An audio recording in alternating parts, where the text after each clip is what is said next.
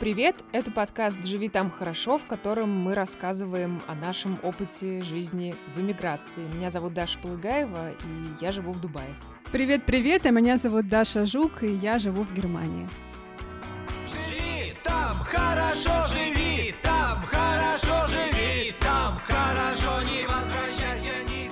Сегодня мы говорим про баблы. Это такие уютные миры, такие, может быть, даже комьюнити, которые мы выстраиваем вокруг себя после переезда в другую страну, и они ну, как, дают нам какое-то ощущение комфорта.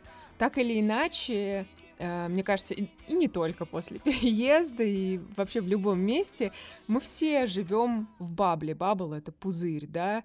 Ну, потому что нам нужно какое-то чувство комфорта, чувство защищенности, и, с одной стороны, они нам действительно эти, все эти ощущения дают, особенно в иммиграции, а с другой стороны, такие баблы, они мешают нам интегрироваться в новую культуру. Даш, расскажи, вот в Германии ты в бабле сейчас живешь? Да, я, ты знаешь, из-за коронавирусных поправок, которые случились а, в жизни каждого, да, я оказалась в таком немецком семейном баблике уютном.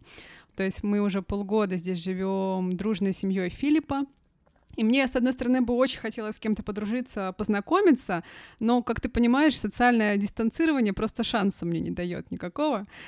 Но мы планируем сейчас на месяц переехать в Мюнхен, и я надеюсь, что там у меня случится уже хоть какая-то интеграция. Но ты знаешь, в этом бабле у меня тоже при этом было погружение в культуру, потому что я живу в немецкой все-таки семье, да, здесь. В немецком бабле?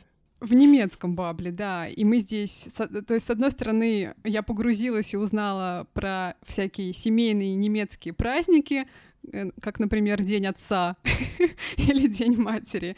Ну, это международные праздники, но в Германии у них там свой свой э, ореол определенный. И с домашней немецкой кухни перепробовала всякие всевозможные виды вурст, то есть сосиски, шпецли, Земелькнюдель. Это я тут Филиппа попросила вписать мне, что, э, вписать название блюд, которые я не могу запомнить. Земелькнюдель — это такие шарики из хлеба, точнее, сухарей. Очень странные. Ну, в общем, а, эта жизнь в семейном бабле, она мне, с одной стороны, помогла как-то узнать что-то про немецкую культуру, с другой стороны, я через это сосредоточилась на важном сейчас для меня это на работе и на моих творческих проектах. Ну вот, кстати, мне кажется, что очень часто выбраться из этого пузыря, из этого бабла людям помогает новая профессия, потому что она может прям вытащить человека из его коробочки, вывести на какой-то новый уровень и в его повседневной жизни, и в его карьере. И вот тем, кто не хочет стоять на месте и хочет расти в новых для себя реалиях, и в новой стране, может быть интересна такая профессия, как профессия продукт менеджера. Да, это очень модное направление в последнее время. А вообще, продукт менеджер — это своего рода дирижер IT-проекта. То есть это такой человек в команде, который анализирует, с одной стороны, рынок и конкурентов, а с другой стороны, потребности аудитории, и вместе с дизайнерами и разработчиками придумывает классный продукт. Ну вот, например, э, продукты компании Apple — это Apple подкасты, привет, а, Apple Music или операционная система iOS. Я, кстати, по своему опыту работы в медиа знаю, что разные специалисты говорят друг с другом на разных языках. А продукт-менеджер — это тот человек, который им как раз помогает говорить на, одном языке и помогает довести проект до ума. И если вы хотите попасть в IT, но при этом вы не дизайнер и вы не разработчик, то как раз позиция продукт-менеджера, она может быть отличной точкой входа в эту индустрию. И еще, кстати, важная штука, что работать продукт-менеджером можно из любой точки мира. Это особенно актуально для нашей аудитории, потому что все задачи легко обсуждаются в Zoom. И освоить эту профессию можно с нуля на образовательном онлайн-портале Geekbrains. Это партнер этого эпизода. Вообще, это, кстати, очень важно, что стать продукт-менеджером может каждый. И даже мы с тобой, Даш, можем стать. Да. А, главное — чувствовать в себе силы, интерес к профессии. И во время обучения на Geekbrain студенты будут создавать свою собственную команду, будут ей управлять, а еще запустят свой собственный проект — То есть это такое обучение, приближенное к реалиям профессии. И при этом сами Geekbrains помогают студентам с трудоустройством. На мой взгляд, это очень интересный опыт стать а, продукт-менеджером, и мне кажется, что очень часто офигенные вроде бы идеи и продукты не выстреливают просто потому, что их создателям не хватило каких-то знаний, навыков, или они что-то неправильно проанализировали и спланировали. И еще хороший продукт-менеджер всегда может запустить свой собственный бизнес, а в эмиграции это очень хороший способ выйти из своего бабла и влиться в другую жизнь интегрироваться. Сейчас на обучение на факультете продукт менеджмента действует хорошая скидка, так что проходите по ссылке в описании этого эпизода и начинайте новую жизнь в новой профессии. Даша, а расскажи, как у тебя было в Шанхае? Про Германию я поняла. Ты старалась как-то интегрироваться в Китае? Ты знаешь, э, по-разному было. То есть, с одной стороны, я старалась, и мне помогал в этом Филипп. Мы устраивали разные веселые домашние вечеринки э, с вином, приглашали друзей Филиппа, среди которых есть и экспаты, и китайцы. Джона, ты знаешь уже по нескольким нашим выпускам. Все уже знают. Да. А, ходили часто на какие-то мероприятия. Я еще я сама старалась выползать из своей уютной скорлупки, организовывать себе какую-то социальную жизнь. И помню, однажды ходила на конференцию для женщин в бизнесе. О. Хотя я не женщина в бизнесе, но я подумала, что, может быть, меня это как-то э, вдохновит на что-нибудь в новой стране. И там в основном были китаянки, и ты знаешь, я себя прям как-то заставила мне не очень хотелось, но я заставила себя к ним подойти, обменяться визитками, О. познакомиться. Да, ну, в общем, а адаптация — это такая работа своего рода. А мне иногда хотелось просто побыть дома в своем уютном семейном баблике и посмотреть с Филиппом Netflix. Сварить борщ. А как у тебя было есть в Дубае? Ты вообще в бабле там существуешь? знаешь, я думала об этом, и у меня такой смешанный ответ и да, и нет, потому что, конечно, с местными эмиратцами мы, ну, как-то особенно не пересекаемся, не общаемся, их нет в круге нашего общения, мы не ходим вместе на ужин. С другой стороны, эмиратцев здесь около 15%, а 85% — это экспаты, люди, которые приехали сюда жить и работать, такие же, как мы. И вот мы как раз общаемся с экспатами. То есть если это и bubble, то это очень большой bubble. И, наверное, я бы считала, что э, мы как-то вообще не интегрируемся, живем в своей скорлупке, если бы круг нашего общения ограничивался только русскоязычными ребятами. Но это не так. То есть у нас есть разные друзья, у нас очень много почему-то друзей французов, у нас есть какой-то французский bubble немножко. Но в остальном нет, я не чувствую, что мы живем в бабле в Дубае. Вообще вот выбор бабла а, я про это немножко почитала для нашей с тобой так называемой минутки мудрости. Придется поумничать немножко, но мне кажется, что это такие полезные знания, которые иммигрантам могут а, как-то пригодиться в адаптации.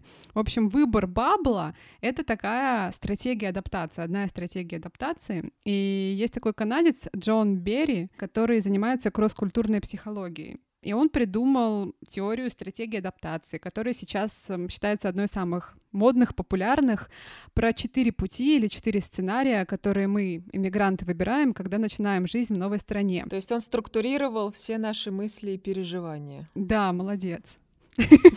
Джон Берри молодец. А, четыре пути — это интеграция, ассимиляция, сепарация и маргинализация.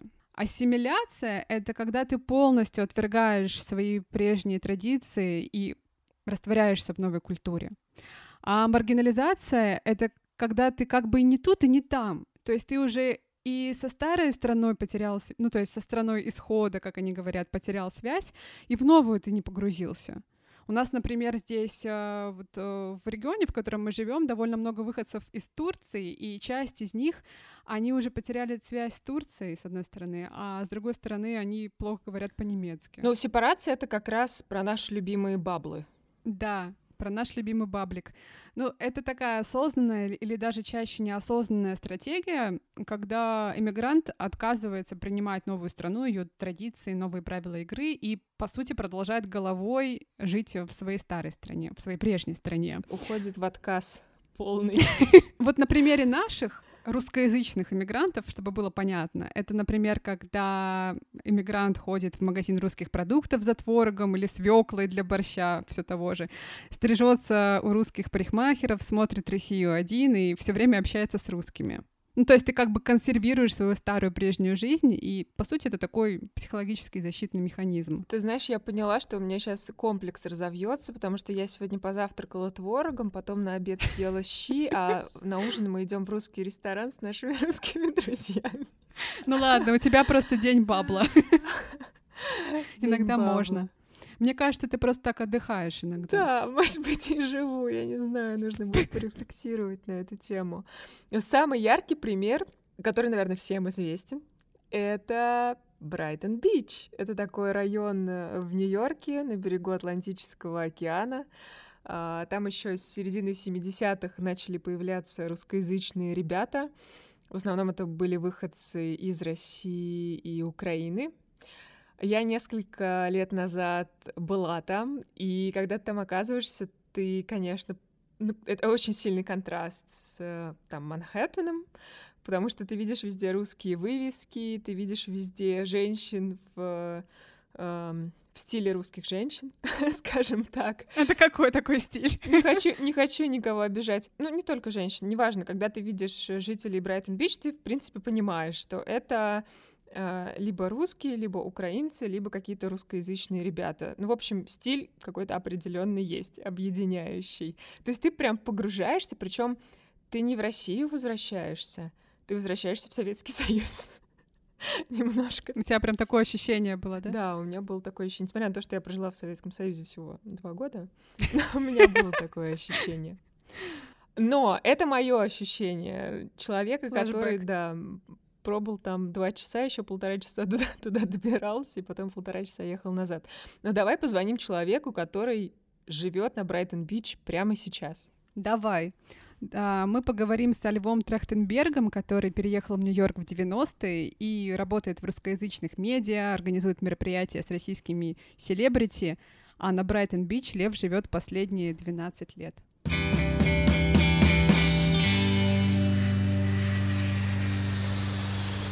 Как вам кажется, почему вот тогда в 80-е люди, которые эмигрировали в США, вокруг себя воссоздавали, по сути, мир, из которого они очень часто бежали, сломя голову? Ну, они, безусловно, бежали, выезжали, правда, в 80-х годах, когда перед Олимпиадой Московской открылось немножечко окно, э, Совершенно нормально, что они кучковались между собой. Совершенно нормально, э, что они выискивали места, которые будут похожи на место их жительства в Советском Союзе. И они выстраивали свой капитализм так, как они его видели.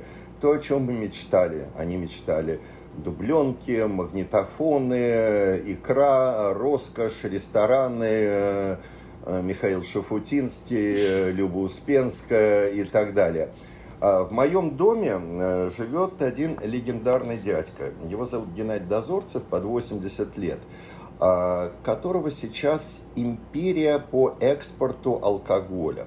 А, и он экспортирует в Америку, не на русских, а он экспортирует на всю Америку вина, алкоголь со всего мира. Но Гена Дозорцев, владелец компании Дозорцев и сыновья, мой хороший э, товарищ и сосед, он начинал с маленького магазинчика. И он мне рассказывал, как он в ванне, в обычной ванне, представляете, а, засолил первую партию а, рыбы с кумбрии, потом их как-то подкоптил, и она у него разлетелась. И он начал вот, вот это продавать. Потом начал первый магазин. Потом совершенно случайно, когда началась перестройка, начал завозить сюда грузинские вина э, в Америку, которые, опять же, раскупались э, потому что грузинские вина и армянский коньяк. Но я тоже считал, что это хорошо. И вот люди выстраивали тот свой мир, а, где черная икра мазалась поверх красной икры, и, и можно было сказать, что жизнь удалась. То, что здесь продавалось в 90-х годах в магазинах, сейчас это уже ничего практически нет, это какие-то остатки, это бутики, все это Лана с бутика, Ольга с бутика и прочее. То есть обычных магазинов нет, все были бутики, все эти дубленки, роскошь и все.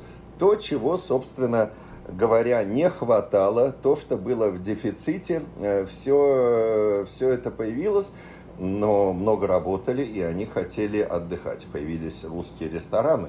Брайтон-Бич был просто в каждом квартале по ресторану. И сейчас еще какие-то есть, но это опять же остатки. Те 90-е годы я не ходил по ресторанам, скажу вам честно, но иногда там на какие-то дни рождения я попадал и видел это такой «Пей, гуляй, золото, бриллианты». Оно и сейчас чуть-чуть еще сохранилось по пятницам, субботам. Э, есть вот классический ресторан «Татьяна» на берегу а, океана, на деревянной набережной, на Бардвоке по пятницам, субботам э, все 400 мест, как правило, э, проданы. И можно обычный банкет русский, можно французский, можно царский банкет.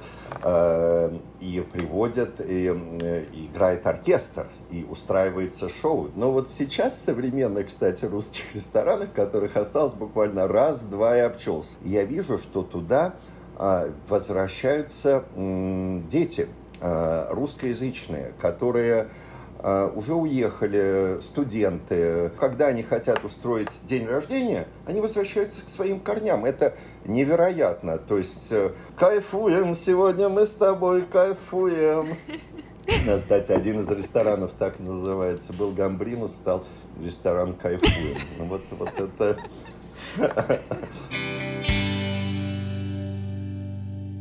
Как э, вообще вы решили туда переезжать? Имеется в виду в Америку? Нет, Брайтон-Бич. А это все совершенно случайно произошло, когда в очередной момент я решил сменить э, место жительства. И тут э, попался один дом, скажем так, не люблю это слово, элитный. Но, во всяком случае, это единственный дом, где есть наверху открытая крыша, терраса. И это сыграло свою роль. Э, то есть в 100 метрах от моря и от океана, извините.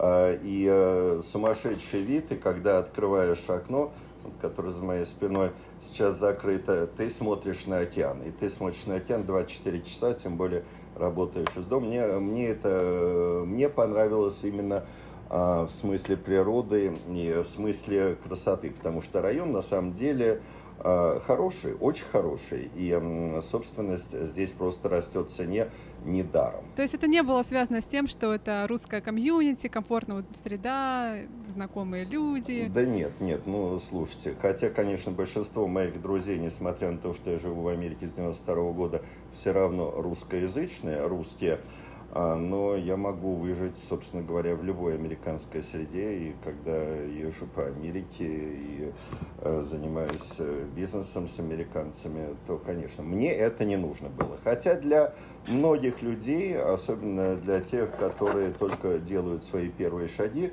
э, в Америке, на самом деле, это хороший трамплин. Как бы, как бы люди бы не плевались бы, вот, на Брайтоне надо жить, вот, э, только не на Брайтоне, то другие на Брайтоне.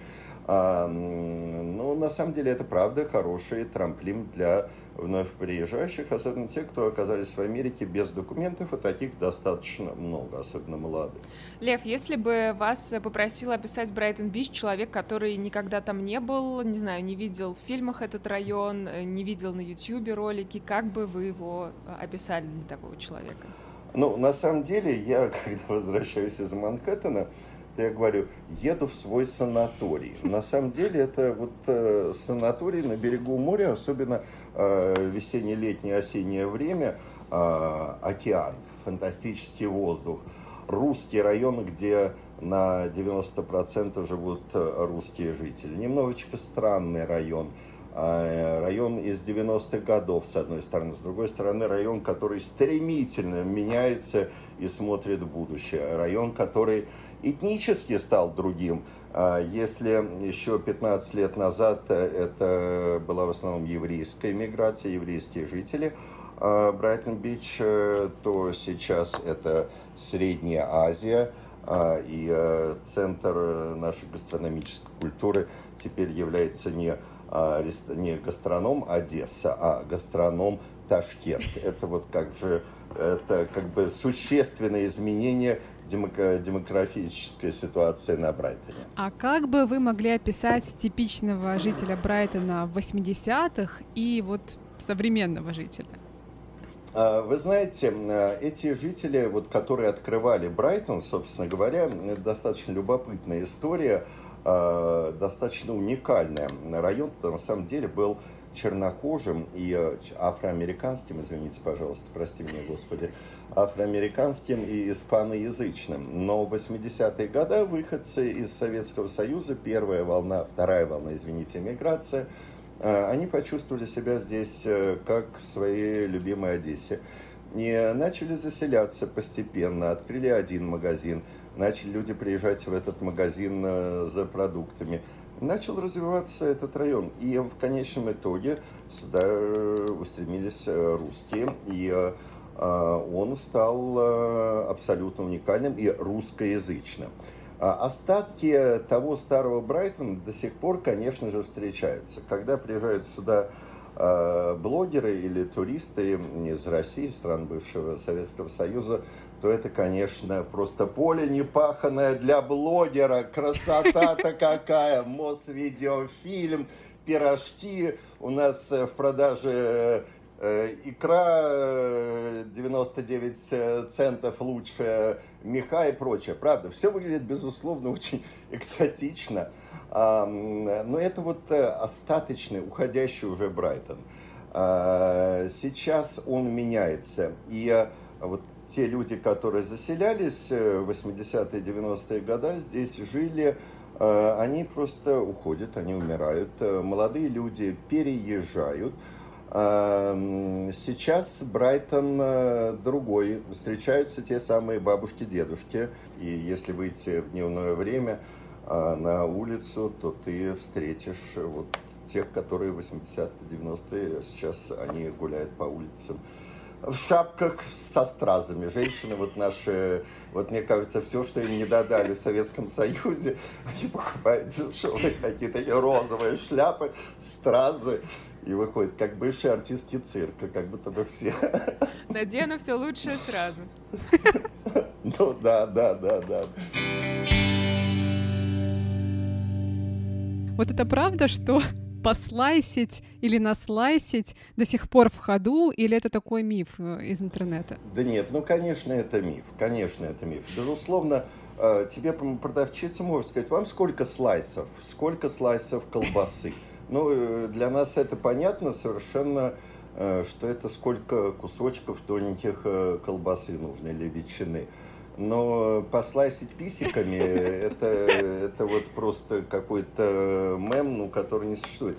Но вы уже 12 лет живете на Брайтон-Бич. Скажите, что вас бесит в Брайтон-Бич, а что, наоборот, э, самое классное и радует вас? Бесит э, грязь на Брайтон-Бич.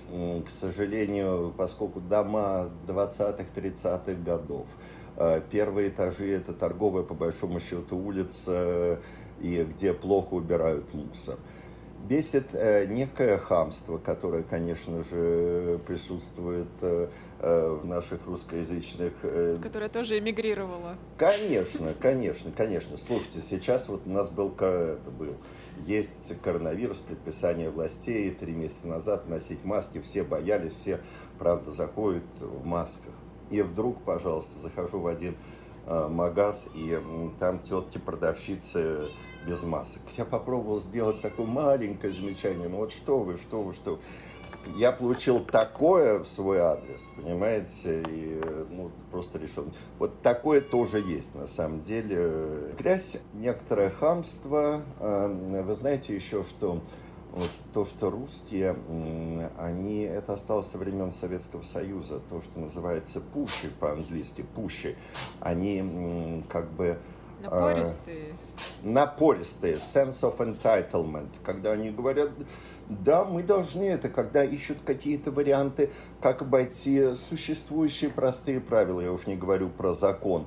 э, изворотливые, даже не, несмотря на возраст, понимаете, обойти очередь. Ну, вот это у нас крови, но, в принципе, я понимаю, почему это, это связано жизнью в Советском Союзе, когда нужно было просто продираться через бюрократию э, и через всевозможные тернии э, к звездам, понимаете. Что меня радует? Радует меня погода. Меня всегда, правда, здесь радует. Меня, э, меня радуют некоторые мои знакомые у меня есть одна женщина, одна Мира, я ее зову Шинкарка, у нее ликер-водочный магазин. И вот она та самая классика одесского жанра, которая вот в 80-м году здесь поселилась. И вот э, такие моменты меня всегда радуют, когда она разговаривает вот, вот так со мной. Слушайте, на самом деле Брайтон неплохой район, девочки. Э, вот э, можно подойти, я буду его защищать каждый раз, когда я вижу эти какие-то нелепые попытки что-то о нем сказать, но на самом деле это историческое, культурное место, и то, откуда пошла русская миграция, э, и это уже такое музейное место. Конечно, оно немного смешное, оно попахивает 90-ми годами, оно попахивает иногда хамством, оно необычное. Но, с другой стороны, это океан, это русские люди, это какая-то вот такой бурлеск русской культуры, э, все равно это все на обратном биче. Я его буду защищать. Хотя, э, может быть, в приватном э, разговоре с кем-нибудь я скажу, ох, как меня все здесь достало. Ты знаешь, э, я после разговора со Львом, мне даже стало немножко стыдно за мой снобизм. Да ладно, по отношению к Брайтон-Бич. Ну, он так, защища... он так защищает его. Он... Но там, там, кстати, действительно очень классный пляж, там очень приятно. Но все равно есть атмосфера. Мне кажется, если если она тебя не беспокоит, то это ок. Но если ты не хочешь возвращаться в Советский Союз, может быть, ты не захочешь там жить, на самом деле. Ну, на самом деле, это же правда про твой личный выбор. То есть, если тебе хочется общаться с русскоязычными людьми, жить в таком комьюнити, о, это ок, если тебе так комфортно. Если тебе хочется интегрироваться, интегрируйся, да, тебя же никто не, не заставляет, поэтому я на самом деле тоже как-то изменила свое представление о Брайтон-Бич. Мне кажется, оно такое у нас немного стереотипное очень. Очень много мифов про, этот, про это место. Хотя я туда с удовольствием бы съездила. Оно сам, само в, стереотип сам в себе, на самом деле. Это не то, чтобы кто-то mm-hmm. выдумал. А оно на самом деле такое безумное немножко. Есть еще один довольно известный, но гораздо более современный бабл в Риге. Он находится. Uh, несколько лет назад туда переехала группа журналистов из Москвы, они основали издание «Медуза». И я была в Риге, встречалась э, с ребятами из редакции, и мне как раз показалось, что вот они туда переехали ну, какой-то толпой там кол- хороших коллег, знакомых, друзей. И они немножко законсервировались mm-hmm. в этом своем комьюнити. Ну, как бы они немножко поменяли декорации, но жизнь у них в целом осталась прежней. Давай узнаем, хорошо ли им там живется в рижском бабле, и позвоним нашему коллеге, ведущему подкаста «Сперва ради», который мы с Дашей, кстати, любим, любим слушать, да. Вове Цибульскому.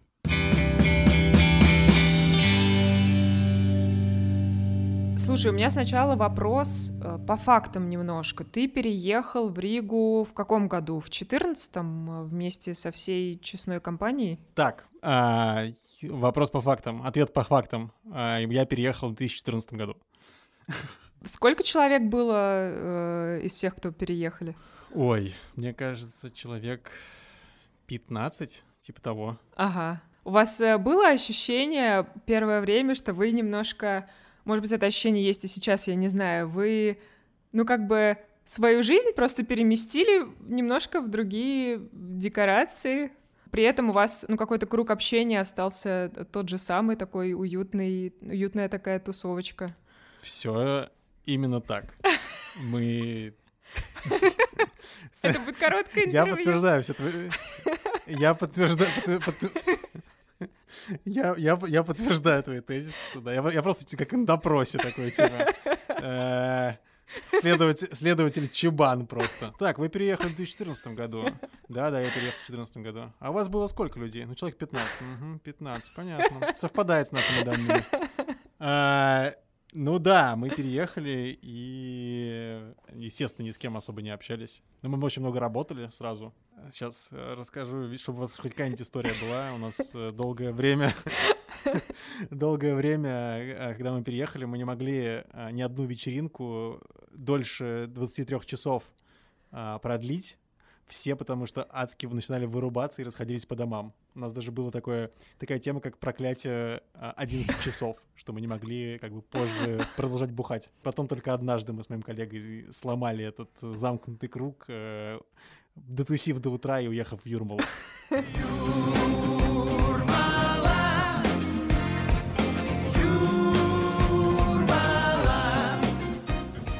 Вов, ну вот расскажи, пожалуйста, вот мне интересно, мы с Дашей живем в таких э, пузыриках, в таких баблах, Даша в своем дубайском экспатском, я тут даже не знаю в каком, в семейном скорее. У тебя свой рижский журналистский медуза бабл. Как тебе в нем живется? Ты сказала про пузырики, и мне сразу представилась игристая.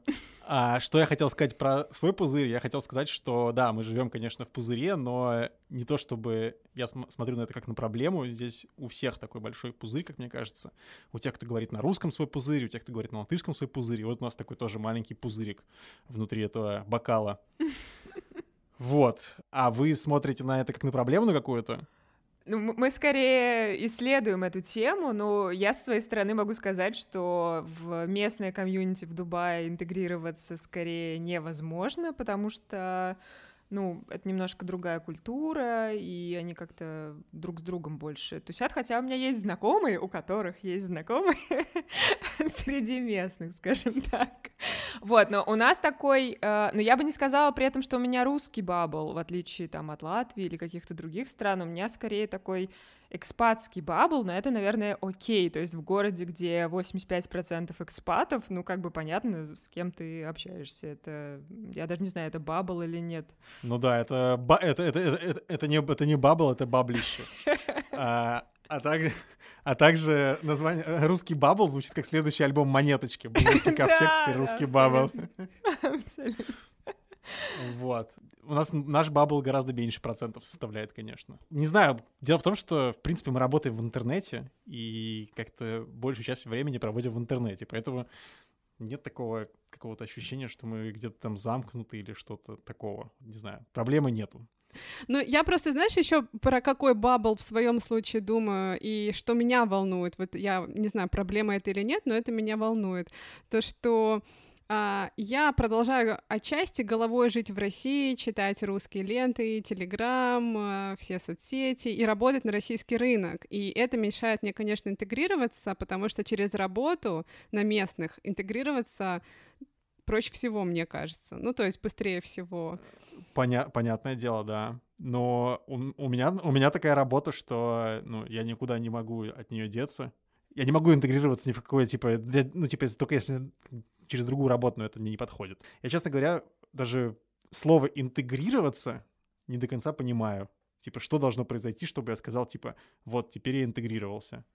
Мне кажется, это когда тебя уже не так волнуют новости из России, когда ты больше интересуешься тем, что происходит именно в Латвии, в Риге, и говоришь на темы, связанные с Латвией. Так я говорю со всеми э, своими коллегами, ну, и с кем я общаюсь, э, про то, что происходит в Риге. Ну, типа там, у нас есть чат, условно говоря, где мы там все время обсуждаем какие-то местные новости.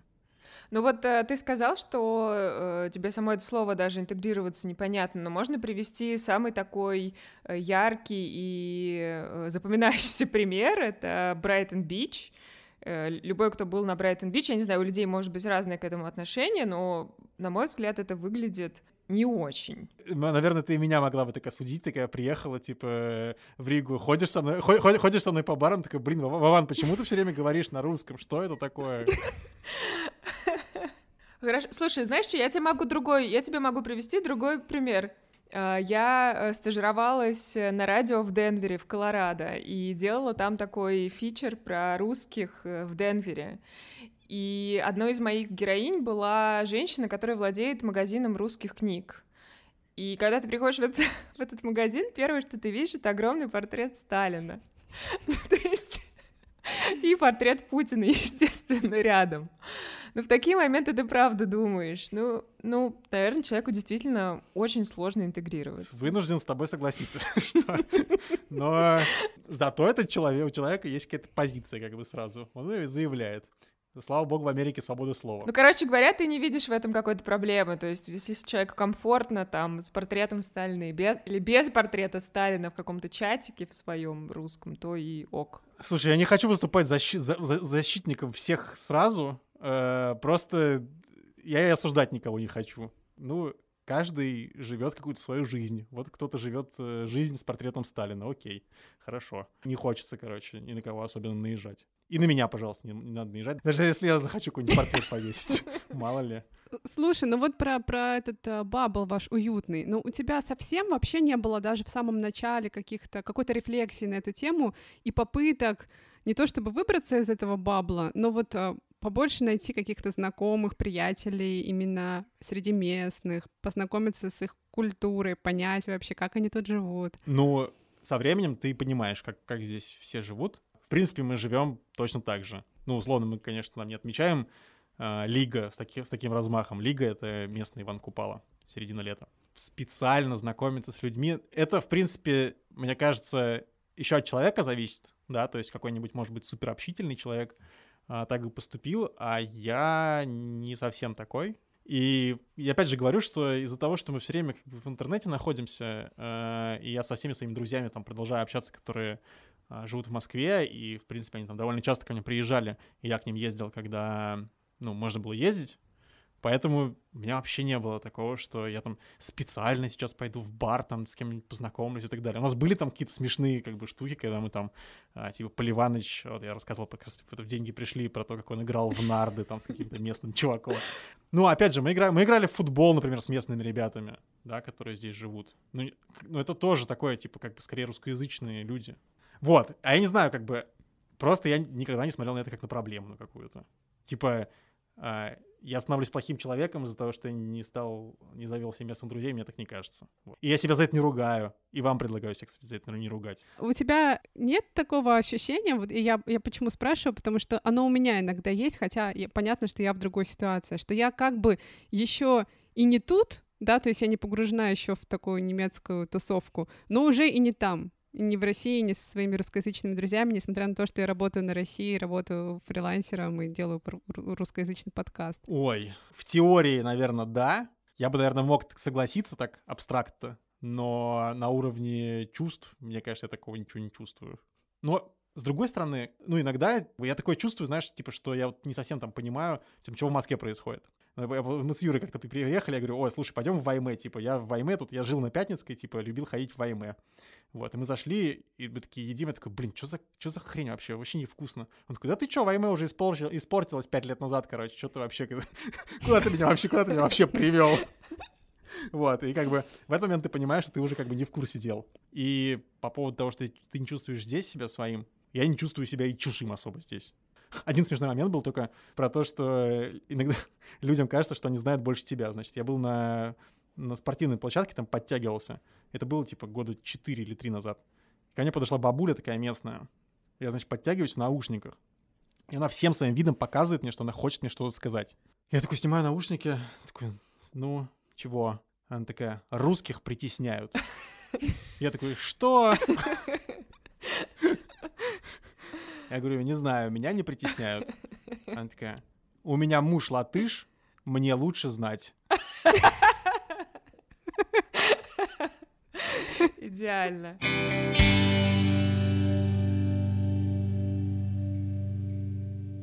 Ну вот Вова в интервью несколько раз э, повторял, что он не понимает, что такое интеграция, какие вообще претензии, что значит интегрироваться, что там говорят умные люди, исследователи на эту тему. Слушай, ну вообще это очень любопытно. Я поняла, что я сама путаю интеграцию с ассимиляцией, потому что ассимиляция — это про то, когда ты совсем уже растворяешься в новой культуре, да, такой как хамелеон.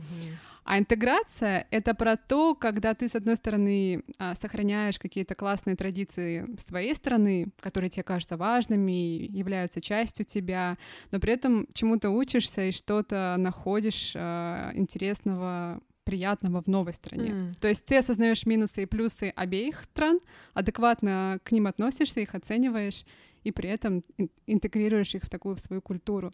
И это, по сути, как бы твоя сильная сторона. Это, помнишь, вот мы говорили в прошлый раз про out of the box, и это на самом деле круто, когда у тебя есть опыт нескольких стран, и ты можешь выбирать. Мгм. Ну, мне кажется, что вот это как раз может быть какая-то самая классная стратегия. Я, кстати, не думаю, что взрослые люди могут ассимилироваться, то есть полностью раствориться в культуре другой страны.